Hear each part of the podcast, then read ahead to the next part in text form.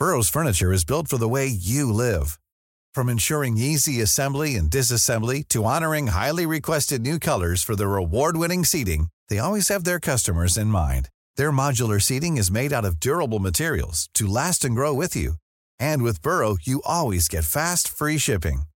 Get up to 60% off during Burrow's Memorial Day sale at burrow.com slash ACAST. That's burrow.com slash ACAST. burrow.com slash ACAST.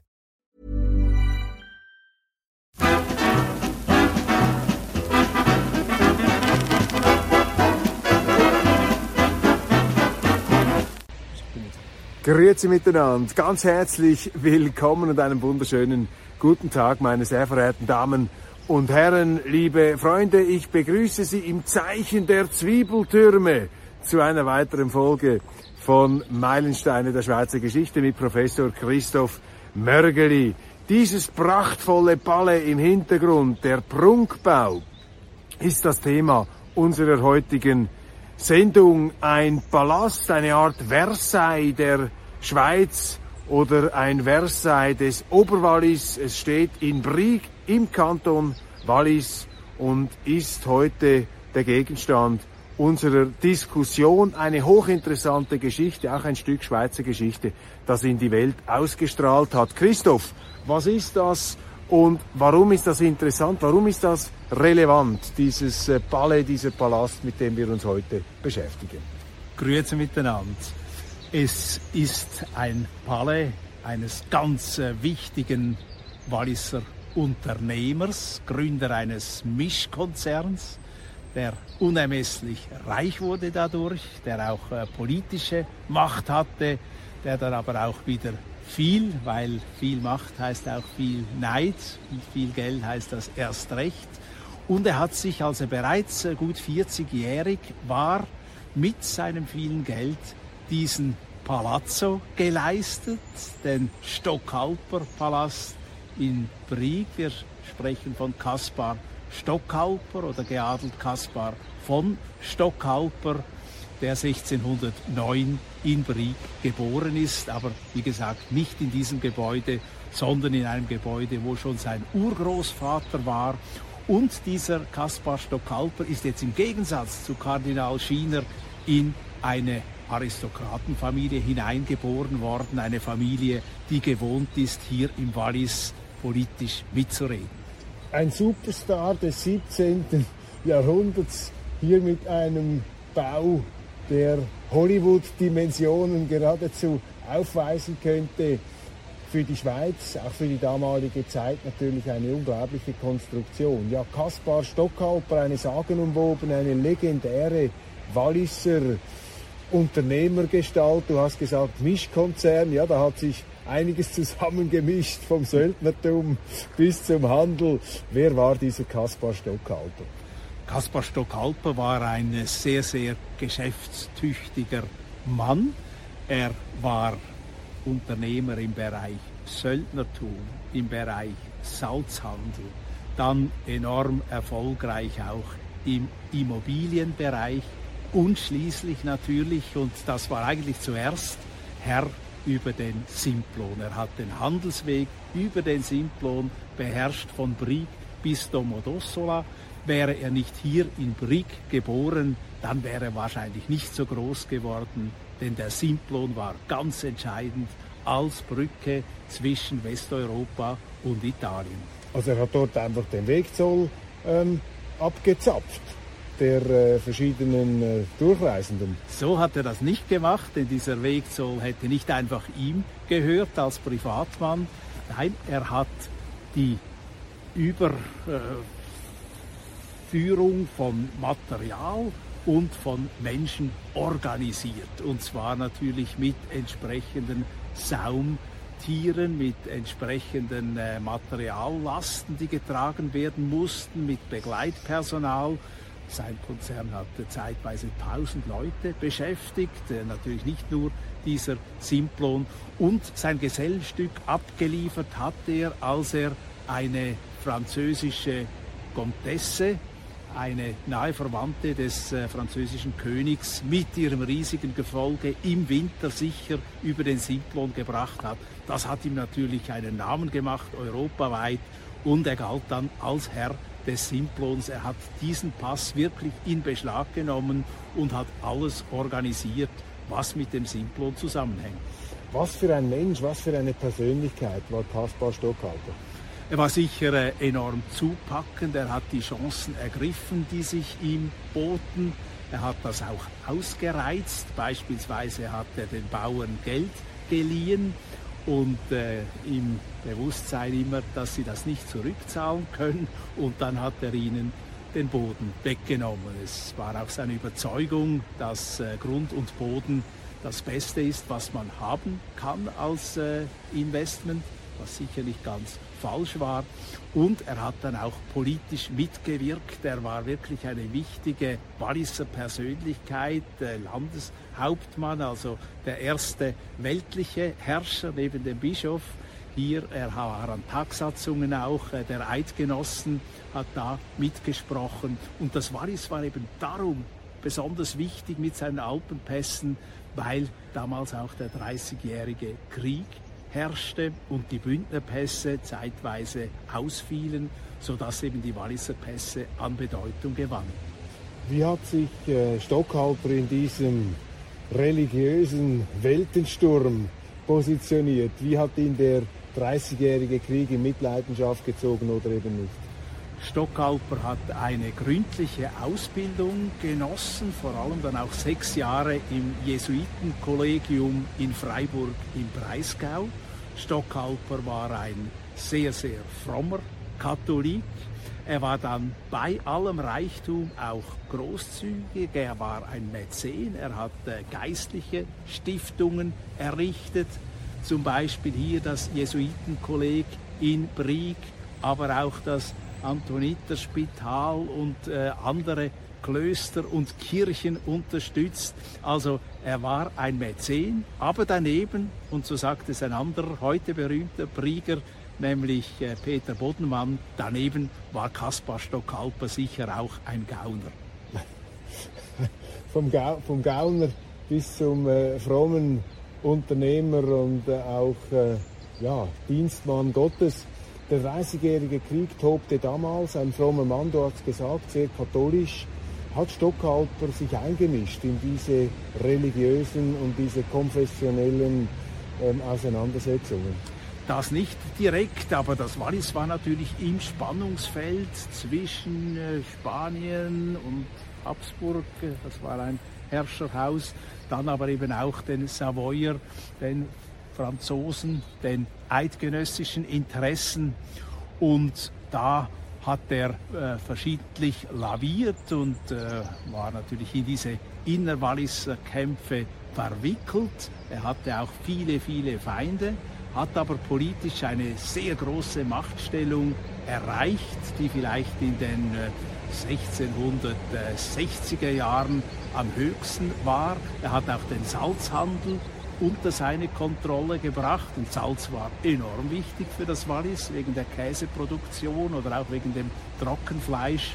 Und er hatte die geniale, vielleicht auch etwas verrückte Idee, das Wallis vom Genfersee eigentlich bis ins mittlere Oberwallis mit einem Kanal zu verbinden, um so entsprechend Waren verschiffen zu können. Man kann diesen Stockalper Kanal im Chablais im unteren Wallis noch immer besichtigen.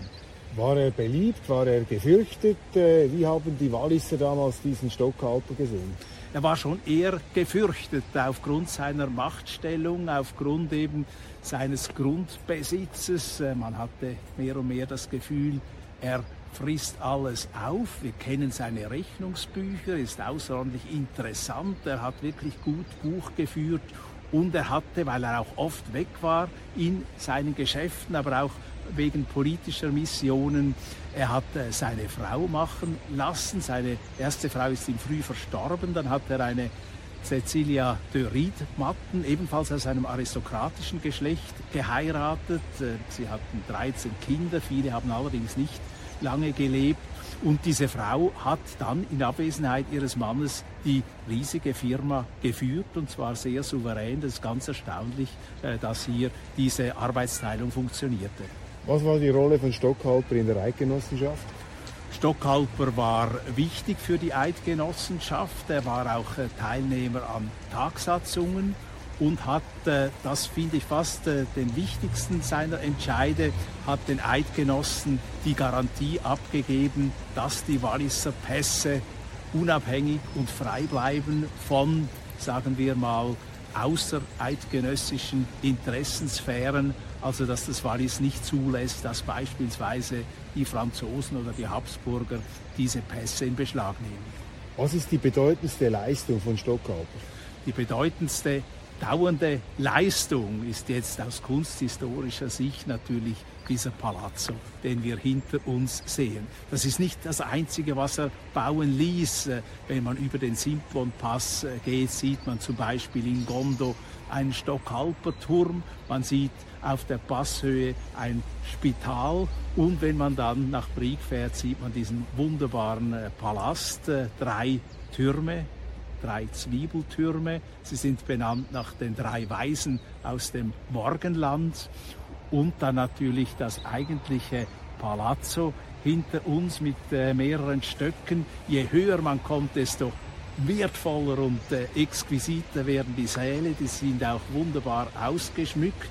Und fast das Schönste für mich ist der Arkadenhof, also wirklich äh, südlich leicht gebaut, ein Hof, eine Loggia äh, in der Art, äh, zum Teil äh, dreistöckig, zum Teil zweistöckig, aber ohne eigentliche Funktion, denn dahinter ist nur die Mauer, es ist wirklich der Prachtentfaltung gewidmet.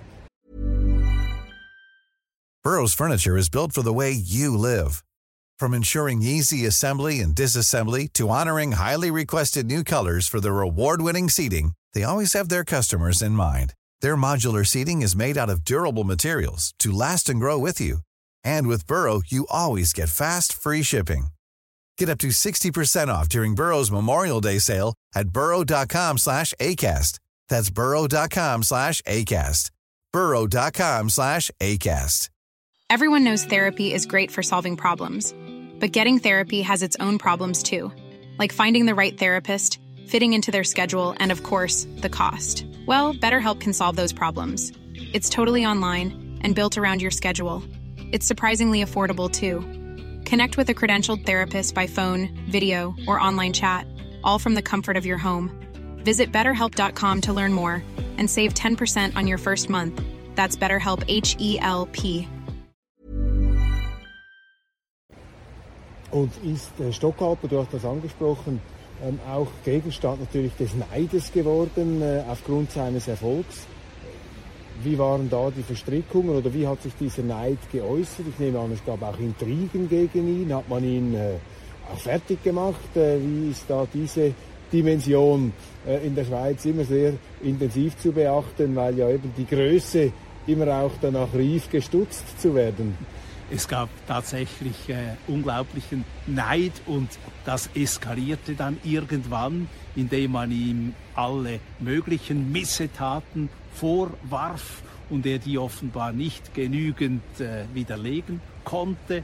Also man hat ihn überführt der äh, unglaublichsten Verbrechen. Da war sicher manches dazu erfunden, damit man ihn los wird.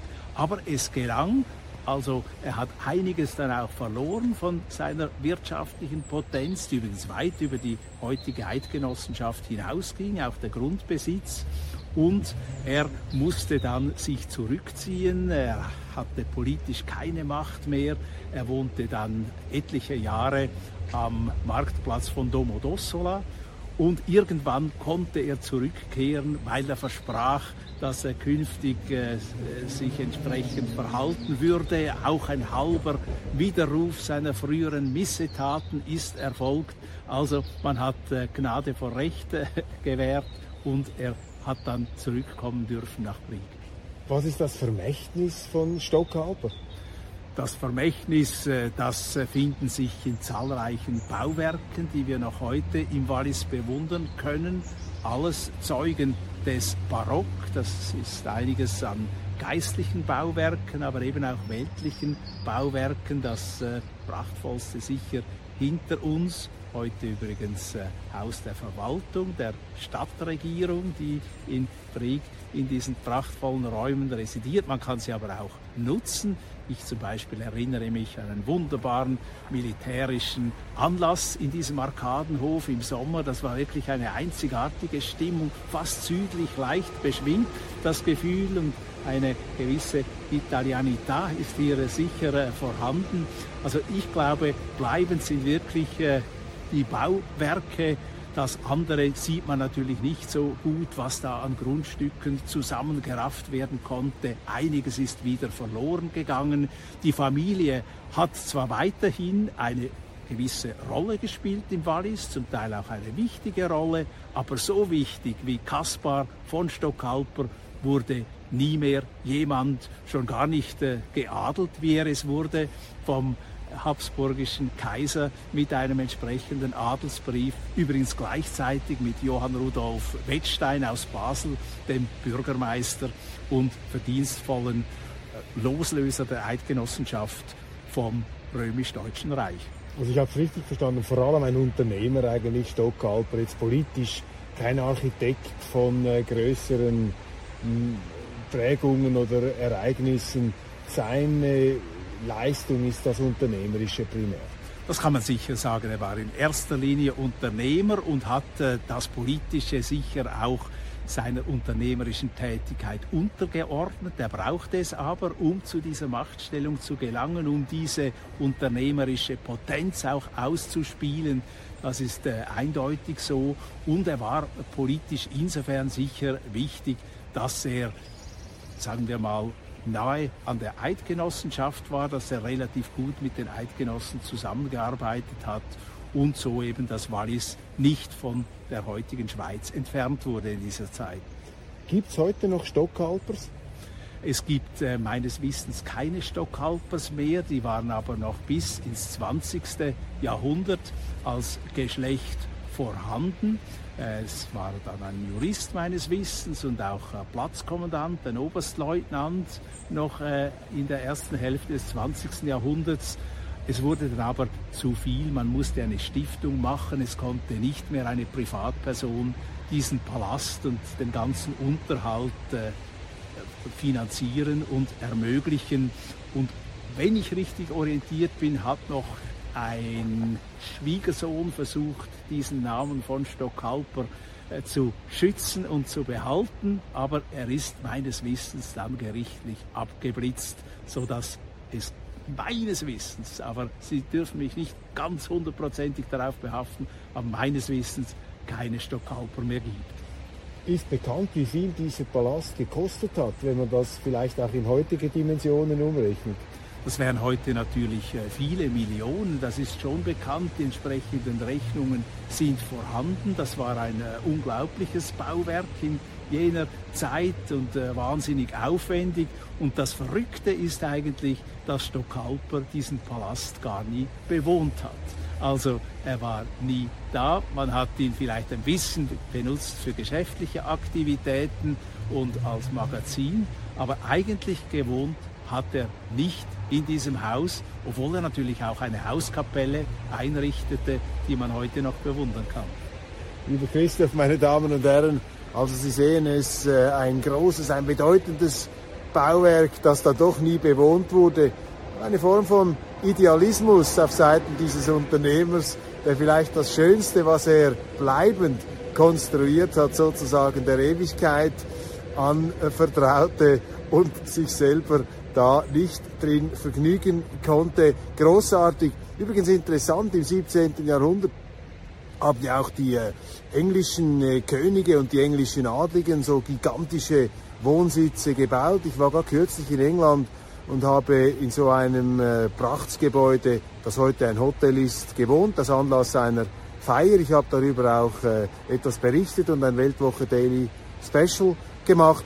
Aber ähm, interessant hier doch eine andere Architektur, eine sper nicht sperrigere, eine etwas äh, ja, burgähnliche, ähm, weniger ähm, pallastausladende Architektur. Also man merkt hier auch immer noch, dass etwas ähm, vielleicht raue Umgebungsklima, das da auch die ähm, Bauten prägt, verbunden eben mit dieser italienischen, mit dieser südländischen Leichtigkeit. Wir danken Ihnen für die Aufmerksamkeit und ich darf Christoph noch einmal bitten, auch seines Amtes zu walten und hier den Stoppknopf zu drücken. Ich äh, freue mich auf unser Wiedersehen und auf die nächste Sendung der Meilensteine.